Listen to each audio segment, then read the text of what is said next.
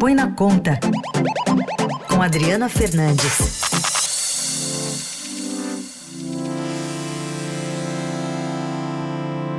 Hora de falar de economia aqui na Eldorado. Oi, Adri, bom dia.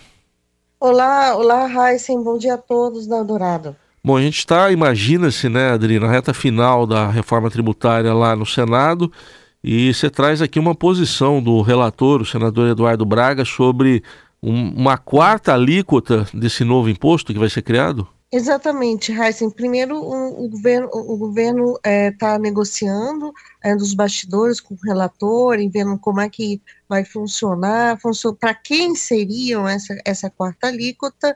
É uma quarta alíquota intermediária para acomodar justamente aquelas pressões uh, de setores que não foram beneficiados na votação na Câmara, setores e atividades e que continuam pressionando muito lá no Senado.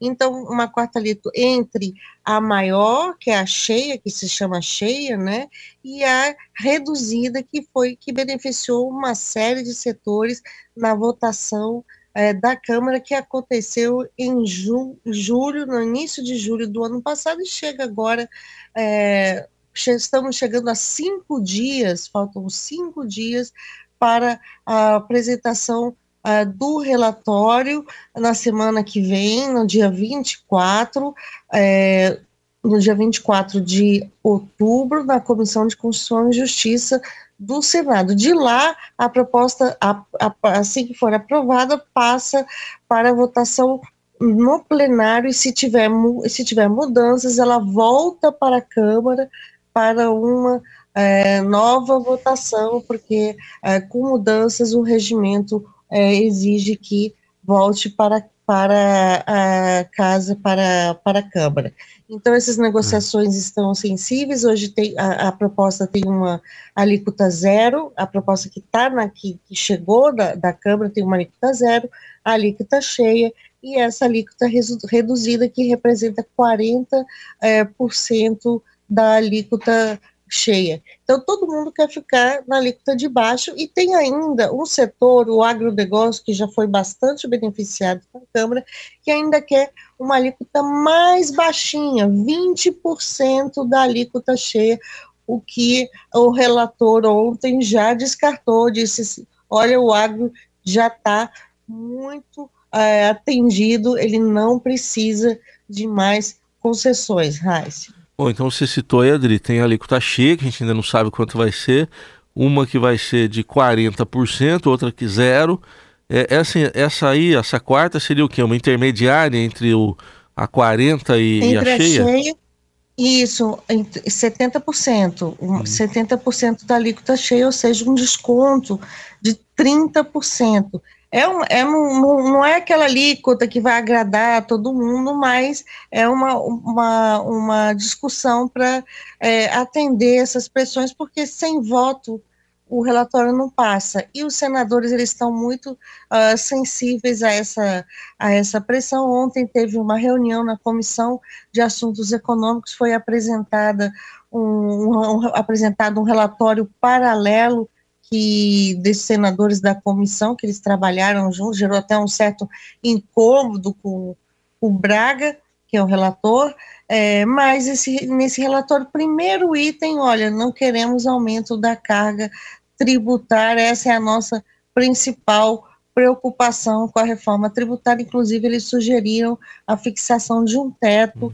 é, para, para a carga tributária, para as alíquotas dos impostos, dos dois impostos que serão criados uh, com a reforma tributária. Uh, um deles é o, a, a contribuição sobre bens e serviços, a CBS, que vai ser cobrada pelo governo federal, e o IBS, que é um imposto sobre bens e serviços cobrado pelo estados e municípios e que vai substituir, acho que todo mundo conhece, o ICMS e o ISS dos municípios, o ICMS dos estados. Então, isso é uh, tem ainda um terceiro imposto, que é um imposto seletivo. Esse imposto seletivo é para taxar, sobretaxar uh, bens e serviços que tem, causam prejuízo à, à saúde e ao meio ambiente, também tem uma disputa, ninguém quer sobretaxado. Ontem, o relator, o Eduardo Braga, ele já antecipou que a energia elétrica, mesmo aquela produzida de termoelétricas, é, combustíveis fósseis, não serão atingidos por esse imposto seletivo, é uma preocupação geral em, é, em vários setores, inclusive da indústria alimentícia, é, de ser sobretaxada com o imposto seletivo. E a alíquota mesmo ainda, ainda não se fechou, né? Eh, não se sabe exatamente qual vai ser. Esse que é o problema, não vai se saber a reforma, a, a reforma que vai ser aprovada, a PEC, a, a proposta de emenda à Constituição, não vai contar, constar com a alíquota de, é, na, na Constituição. Então, todo mundo está trabalhando aí com a possibilidade de ter uma alíquota mais alta, a alíquota desses impostos, mais da soma desses dois desses impostos é mais alta, e por isso a, o que eles estão vão colocar na Constituição é que não haja uh, que tem um teto, o um teto como referência à carga tributária de 2023, que é deste ano, não poderá ultrapassar. Mas a alíquota, o valor da alíquota, a gente só vai conhecer depois da, é, da regulamentação, da fixação dessa alíquota de referência. Cada estado e município e governo federal vai ter essa alíquota de referência, eles, eles vão poder é, é, é, definir as suas uhum. próprias alíquotas. E a, e a grande, né, vamos falar sério, é a grande preocupação, porque quando a reforma começou a ser discutida, havia, havia uma previsão de que a alíquota desse imposto chegaria a algo dos dois, né, uh, tirando o imposto seletivo, mas sim do IBS e do CBS, chegaria a 25%.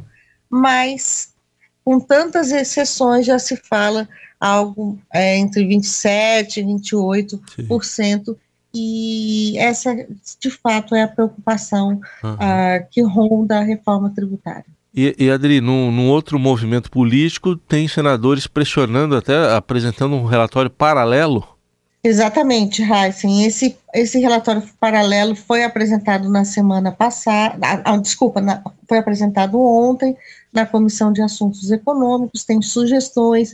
O presidente da, pela CAI, pela Comissão de Assuntos Econômicos, a CAI, o presidente Vanderlan Cardoso chamou o Braga, ele teve que teve que ir, né, porque ele está buscando voto, então, é, mas a, a, ficou aquele incômodo, né, do, do desse, desse relatório paralelo, ele tem, tem essas sugestões que eu comentei, entre elas o teto, também uma redução do prazo de transição uh, de 50 para 30 anos, o prazo de transição, né, quer dizer, quando todo o processo estará concluído, e uh, também uh, outras, outros pontos mais específicos, mais técnicos, mas o, uh, o Braga teve que ir lá, o relator teve que ir lá se explicar, falar, falar um pouco mais, porque há, há uma queixa dos senadores de que eles são, estão sendo uh, pouco ouvidos. A senadora Dorinha, que é atuante na comissão, disse inclusive que a proposta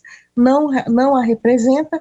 Braga ali é, prometeu para ela que iria é, semana que vem no gabinete uh, da senadora para eles conversarem. Então você mostra que ainda isso esses são sinais, sinais que não são pequenos, mostram que ainda há incômodo ali nas negociações, mas o que está faltando, e muitos, muitos senadores falam ali no, nos bastidores, é uma atuação mais firme Uh, e mais uma presença do ministro da Fazenda, Fernando Haddad, lá no Senado. Ele não foi a, nenhuma audiência para falar sobre a reforma, ele não, ele tem recebido alguns senadores, poucos, mais o canal dele é maior com o Braga, que é o relator, e tem gente que está dizendo que se quiser aprovar mesmo nesse tempo recorde aí, uh, na próximos, nas próximas semanas, a proposta no Senado, ele vai ter que, o termo que estão usando é acampar é, no, no, Senado para buscar os votos. Sim. Muito bem, a gente continua acompanhando tudo que envolve a reforma tributária e a Adriana Fernandes está com a gente segundas, quartas e sextas aqui no Jornal Eldorado. Adri, bom fim de semana, até segunda. Até segunda, Raíssa.